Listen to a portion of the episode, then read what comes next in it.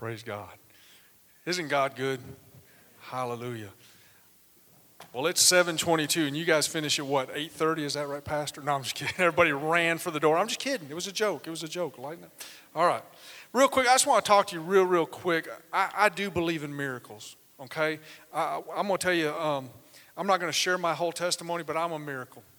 If it was not for the power of God intervening in my life, I would not be standing before you today. And every one of these ladies, I could sit here and I could tell you stories, one after another, about the miracle-working power of God.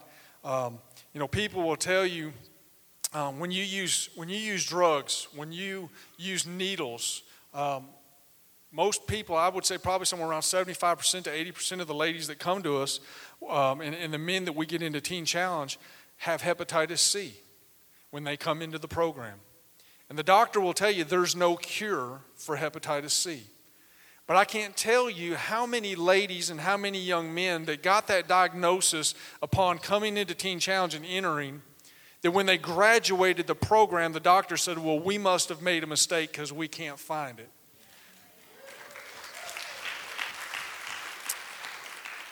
I've had 2 young ladies in 5 years that have come through our program that when we got them out of jail and we took them to Teen Challenge, they tested positive for HIV and then graduated the program, and the doctor said, I just don't understand it.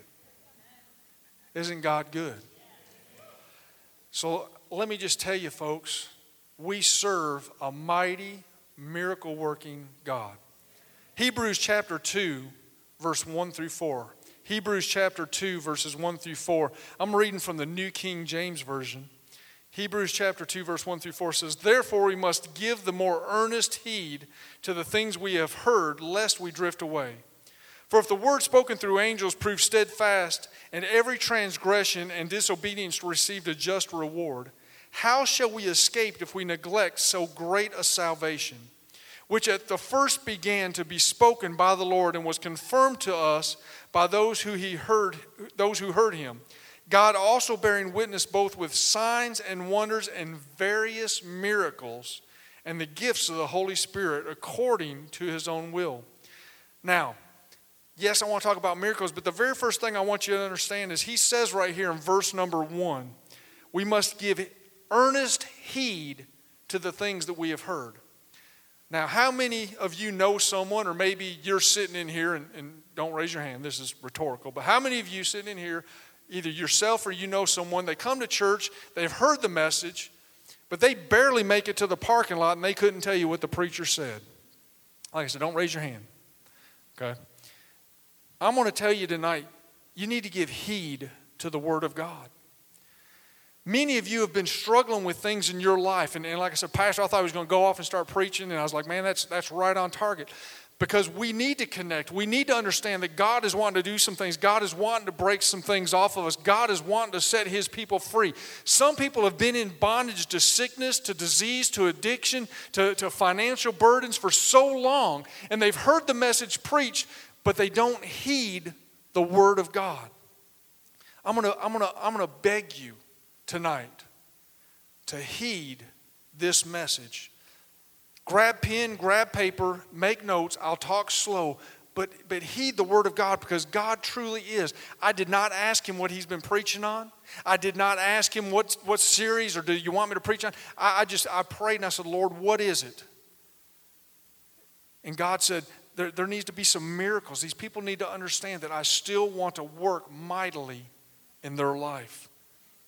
Verse 4 says, God bearing witness both with signs and wonders and various miracles and gifts of the Holy Spirit according to his own will. Now that word miracle right there is defined as a marvel, an extraordinary event manifesting divine intervention in human affairs, an extremely outstanding or unusual event, thing, or accomplishment. A divinely natural phenomenon experienced humanly as fulfillment of spiritual law. A divinely natural phenomenon experienced humanly as the fulfillment of God's law. I stress this word miracle tonight because, again, I believe that miracles, I believe in miracles and a God that still does them. And secondly, I believe that most of the world has no idea what a real miracle is. You know, we have gotten so watered down in our language. I tell these ladies all the time, we have abused words like love. You know, I tell people, I say, you know, I love my truck, and I love Alabama football, and I love, you know, all these other things, and I love my wife. I love my dog. Now, if you heard that, you would say, man, he loves his truck and his dog about as much as he loves his wife. No, but that's our English language. God said, I agape, and I lay down my life. But we don't understand love, and we don't understand miracle. We've put miracle on whips. We've put miracle on medicine. We've put miracle on diets. I could use one. We put miracle on all these things. And so when they don't happen, when they don't taste good, when they don't work the way we think they should, miracle is just another word in our vocabulary. Because what we have done is we've taken something that God said, I want to do this in your life, and we've made it just another word, just another catchphrase. And we need to understand the true miracle-working power of God. Every day, God's working miracles in your life. Today, God worked a miracle. God protected you from harm. You know, I hear people say, well, that was a coincidence. I don't even like that word in my vocabulary. I've removed it. I believe in Godsidence. I have Godsidences every day where I run into people and I have the opportunity to share Jesus Christ with someone. We need to start looking and expecting Godsidences in our life. Every day, this very minute, you're breathing, your organs are functioning, you're listening to me, and you're not sitting there going, listen, breathe, function, listen, breathe. It's just happening because of the Creator. Those are things that we take for granted. I love what King David said in Psalm chapter 139, verses 14 through 18. He says, I will praise you, for I am fearfully and wonderfully made. Marvelous are your works, and that my soul knows very well. My frame was not hidden from you when I was made in secret and skillfully wrought in the lowest parts of the earth. Your eyes saw my substance being yet unformed, and in your book they are all written, the days fashioned for me, when as yet there were none of them. How precious also are your thoughts to me, O God. How great is the sum of them. If I should count them, they would be more in number than the sand. When I awake, I am still with you. I love that, verse 17. How precious are your thoughts towards me. Why don't more people receive miracles? Because they don't know how to ask. Because they don't understand the laws that surround them, and because we take our lives for granted, not recognizing how truly miraculous we are. So tonight, real quick, I know it's already 7:30, give me just a couple minutes. Mark chapter 2, verse 1 through 12 tells a story, and I'm not going to read it all, but it tells the story of the paralytic that was let down from the roof. Everybody remember that story? His friends take their paralytic buddy, and they go to where Jesus was at, and they get there, and there's so many people around that they can't get in the door. Now, if that was most of us trying to come to church on Sunday and we couldn't find the parking spot on the first tour, we'd leave. I'm sorry. Okay. But these guys got to the door. Amen. These guys got to the door, and they recognized, hey, we can't get in. They didn't say, let's go home. They said, let's go up. And they went up and they ripped apart the roof to lower their friend down to place him before Jesus, believing God for a miracle. One of the first things that we need to understand about miracles, 5 steps that we need to get our minds on, 5 steps to miracle thinking, is number one, you need to discover who you are in Christ. You need to discover who you are in Christ. Just as Jesus began this miracle with the paralytic, he forgave his sins. Every miracle that takes place starts with a spiritual blessing, receiving repentance and asking Jesus to be Lord of our lives. I didn't say be your Savior. So many people want to pray that prayer. I did that. I don't want to go to hell, so Lord, forgive me. But we haven't placed him as Lord of our lives because we still want to do what we want to do instead of what he wants to do, when we need to make him Lord of our lives and say, Lord, I want to do what you want me to do. These men were not thinking to themselves, man, it's hot. Brother, you kind of heavy. Those stairs are steep. There's no moonroof. They didn't think about themselves. They were thinking about their friend, and we're thinking about how can I get our friend to Jesus. And the first thing Jesus said is, son, your sins are forgiven. We need to know who we are in Christ. He needs to be our Lord and our Savior. 2 Corinthians 5:21 says, for he made him who knew no sin to be sin for us, that we might become the righteousness of God in him. So the very first question we need to ask ourselves tonight before we go any further is, who am I in Christ? Am I born again? The second thing we need to understand is we need to think and we need to believe in specifics, not generalities. We need to think and believe in specifics, not generalities. Miracle thinking requires that we care enough about the request that we are making to do our homework and know exactly where we stand and specifically what we're asking. In this story in Mark chapter 2, the men's friends knew exactly what their task was. He is not going to get healed out here and Jesus is in there. I can't get my blessing in the parking lot or in my bass boat or at Titan Stadium, but I'm going to get my blessing in the presence of God. They knew his friend had to get before Jesus and they weren't going to stop. They were thinking specifically, not in generalities. Well, maybe Jesus will pass through in a couple more weeks and we'll catch him then. No, he's here now. Let's get him there now. We know specifically he needs to be in the presence of Jesus. Notice in the Gospels how many times Jesus asked people, what do you want? You know, I hear people make this religious statement all the time. Well, he knows every thought in my head. He knows what I need. I don't have to ask for it. That's religious. We need to be specific and we need to cry out to God and say, God, I need healing in my body. God, I'm struggling with addiction. God, I'm struggling with pornography. God, I'm struggling with food. God, I need you to intervene in my life. And we need to speak it out and ask God specifically to meet our need. In Mark chapter 10, verse 46 through 52 is the story of blind Bartimaus. Blind Bartimaus is sitting there and he's screaming and he's hollering. The disciples are saying, hush, man, hush. And Jesus said, no, get him. The guy's blind. The heading on the top of the verse is blind Bartimaeus. He was blind. I'm sure he didn't get up and walk straight to Jesus. Somebody had to help him. And he gets to Jesus and Jesus looks at him and says, what can I do for you? Well, Jesus, he's blind. Yeah, but he didn't ask for that. What if he had another need? Jesus said, oh, here comes blind Bartimaeus. Be healed. Yeah, but what about my family? Because, you know, they're and finances and oh, I thought you wanted to be healed. So he asked blind Bartimaeus, he said, what do you want? And blind Bartimaeus was specific. I want my sight restored. And Jesus said, because of your faith, you can have it.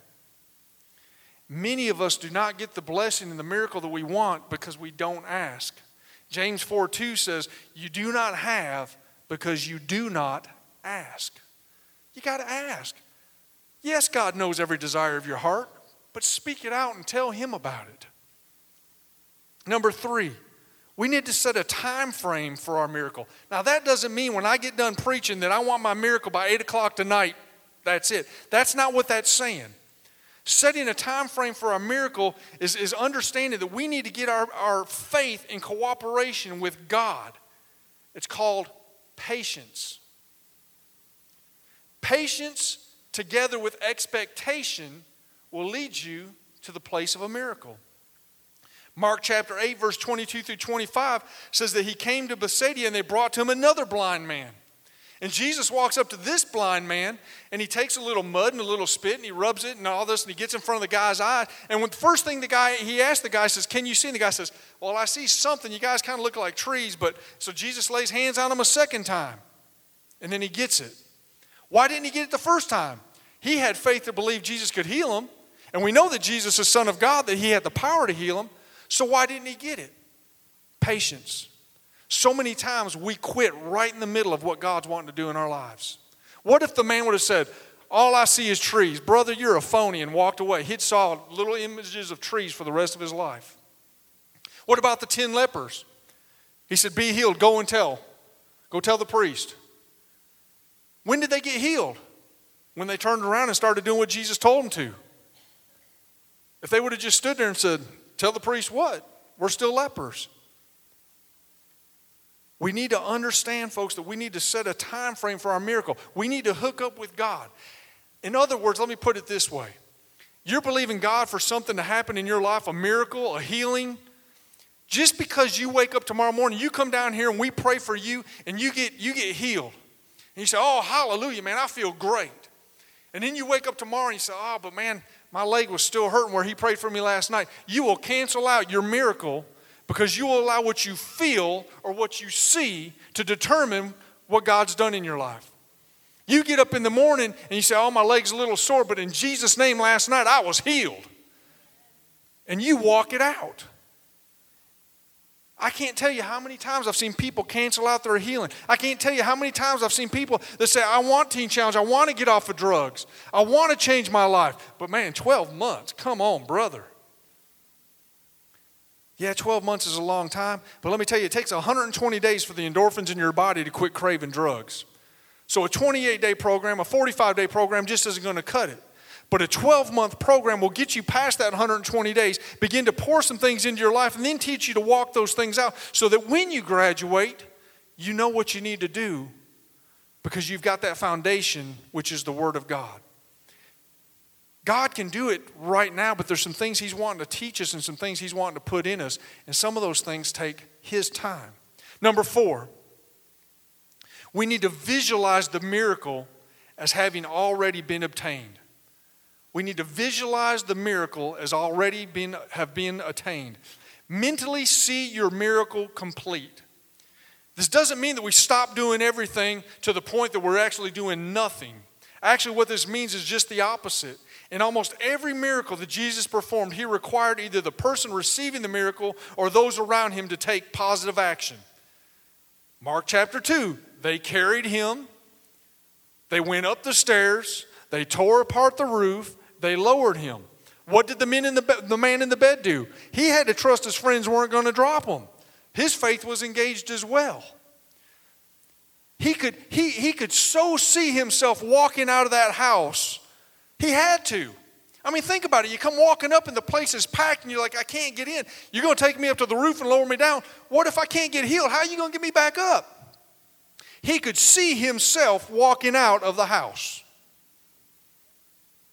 Can you see yourself obtaining the promise that God has for your life? The miracle that He's wanting to do in your life? Can you come into Teen Challenge on that first day sick and drug sick and say, but I know when I leave, I'm going to be a new creature in Christ Jesus. Old things are passed away. Behold, all things have become new. Can you begin to visualize it?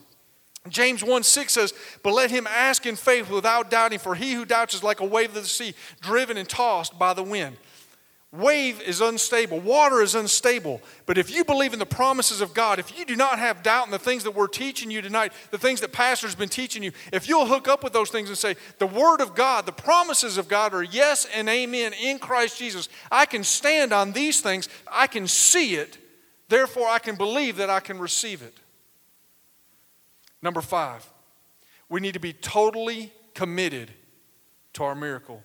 We need to be totally committed to our miracle. The term commit means to obligate or to pledge oneself or working to perform something. Again, in Mark chapter 2, the man's friends were committed to nothing less but seeing my friend healed. Psalm chapter 37, verses 5-9 says, commit your way to the Lord. Trust also in Him, and He shall bring it to pass. He shall bring forth your righteousness as the light and your justice as the noonday. Rest in the Lord and wait patiently for Him. Do not fret because of him who prospers in his way, because of the man who brings wicked schemes to pass. Cease from anger and forsake wrath. Do not fret It only causes harm. For evildoers shall be cut off, but those who wait on the Lord, they shall inherit the earth. When we commit ourselves to our miracle, we pledge ourselves to the position of recipient, expecting God to fulfill His word and that we will receive what we have asked. Listen to this. Nothing comes to pass without the intervention of God's grace. But with miracle thinking and prayer, we can prepare ourselves to live in the realm of the miraculous. With miracle thinking and prayer, we can live in the realm of the miraculous. Folks, we need to be willing to go above the crowd, rip off the roof, lay at the feet of the miracle worker. If you don't believe in miracles, let me just give you some proof. Because the Bible says in Matthew 7:20, you will know them. In other words, His word will be confirmed by their fruit. Miss Brittany, would you come up here?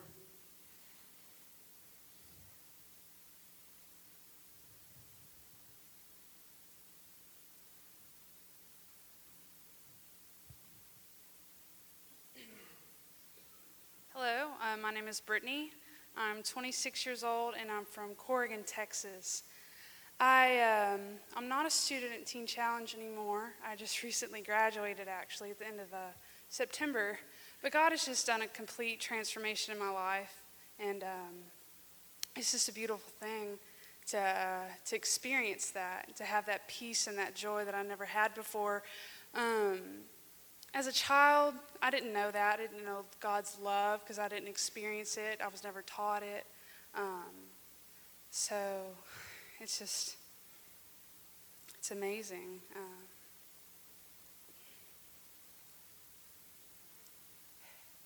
I got into drugs and alcohol to cover up the pain I was experiencing. And it led me down a path I never thought I'd be going.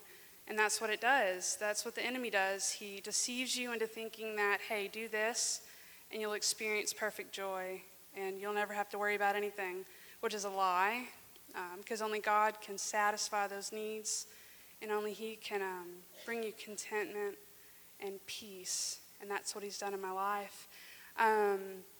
I came to Teen Challenge in August of last year, and out of complete miracle. I didn't think it was going to happen. I contacted, a pastor in Mississippi had contacted Pastor Tim, and I needed help, and I knew that I needed help. I didn't know where it was going to come from. About 2 weeks later, though, Pastor Tim contacted me, asking me if I still wanted to come to Teen Challenge, and by that time, I was already back in Texas, living with my mom, because I didn't have anywhere else to go. My other family had really just given up on me, and I don't blame them. I was a mess. But I came to Teen Challenge, and it completely transformed my life. I mean, God has just done miraculous things. He's given me that peace and that joy and comfort and purpose. And before, I did not have purpose whatsoever. I thought my purpose was to just get by, kind of just stand still and watch everyone else succeed and live their life, get family. And I didn't see that happening for me. And now I do. I have purpose. I have a vision that God's placed in my life, in my heart. And I just know that as long as I delight myself in the Lord, He will give me the desires of my heart, and that's what He's doing. He's placed just this burning desire to go out and help other people, and that's what I'm going to do. I want to continue working through Teen Challenge because I know that this ministry works, and I'm living proof, and it's a beautiful thing to live it out, to live the word out, because that's what we're called to do, not just be hearers, but doers of the word.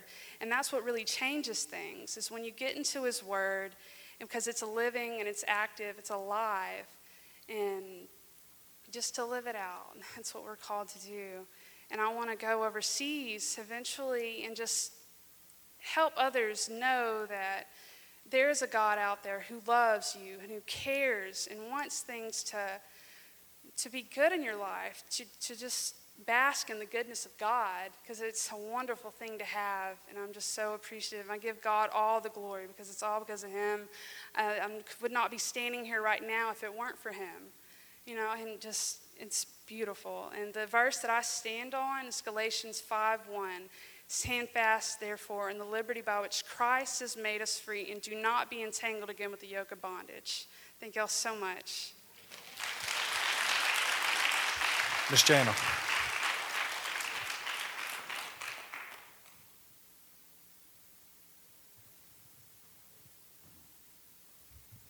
Hi, my name's Jana. I'm from right here in Cookeville. I'm 35.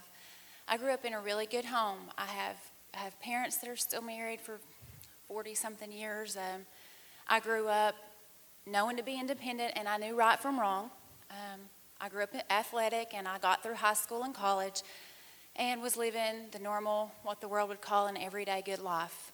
That got real repetitive and going through the motions. I found myself with 2 kids and married and ended up divorced. During this time, I held things together. I always went to a small church where I knew who God was, but I did not know God. I wasn't taught to love God, to know God, to have reverence for God. So when my marriage fell apart, I had a longing for something, and it turned out that I opened a door to another man that just started some destruction in my life. I ended up on drugs with him. He had a hard childhood, so I thought my great childhood and my wonderful family, that I could change him, that I could save him, that I could do all these things. And God showed me real fast that I can't do anything. I ended up on drugs, full-fledged drug addict. After physical abuse, I didn't know what to do anymore. I knew to leave. I did. But I was so ashamed. And I felt so much guilt. I didn't know what to do. I didn't know to turn to God. I couldn't go to my family because I couldn't let them know what had happened. So I just dove straight deeper into drugs. I ended up in jail. I ended up one bad relationship after another. And I didn't care anymore. I had 2 beautiful kids, and I knew my parents would take care of them, and I just didn't care. After serving 10 months in jail, I looked around, and it was just all of a sudden God just got a hold of me and said, if you don't get out, if you don't ask me to help you right now, this is going to be your life. You're going to come in and out of your kid's life, and you're going to destroy your family. And that's what I did. I reached out to Pastor Tim, and he performed a miracle because they didn't want to let me come here. They said that I was uncooperative, that they just didn't want to fool with me. They wanted me to do my jail time and end up right back in jail.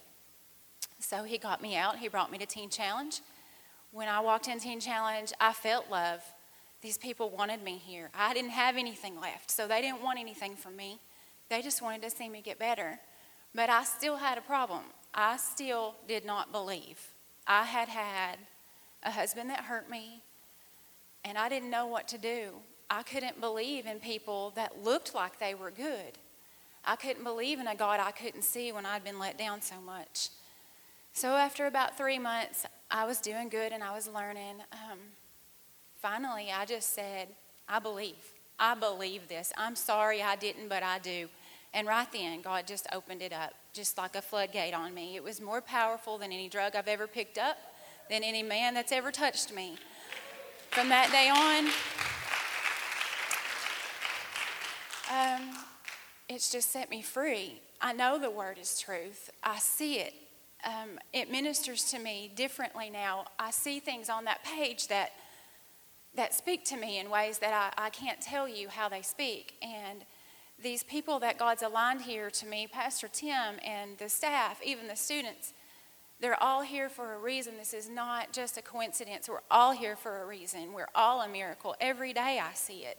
And I'm thankful. I have hope. My parents see me, and they... My mom even said, that's not my daughter. But now she sees me and she says, that's my girl. You know, they know I'm coming home. My babies know I'm coming home. And for every blessing God gives me, I just want to bless somebody else. There are other ladies out there that don't feel like they have hope, and we do, and it's in Jesus Christ.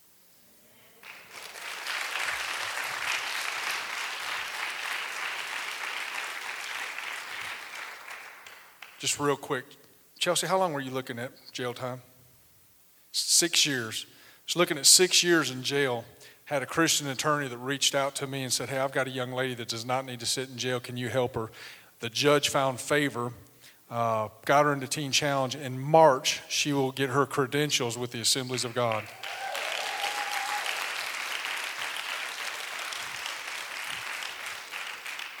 Binkley, how long were you looking at? Looking at 11 years, 3 different counties. I don't know how much gas I spent on this young lady going from jailhouse to jailhouse trying to track her down. But again, we found favor with the judges. He allowed her to go to Teen Challenge. She came back. She's been working for us for a little over a year. She just got, 11 years, just that stuff just doesn't go away. She was still looking at about 9 years, 8 to 9 years of probation. We just got all the letters today, as a matter of fact. She is officially off probation.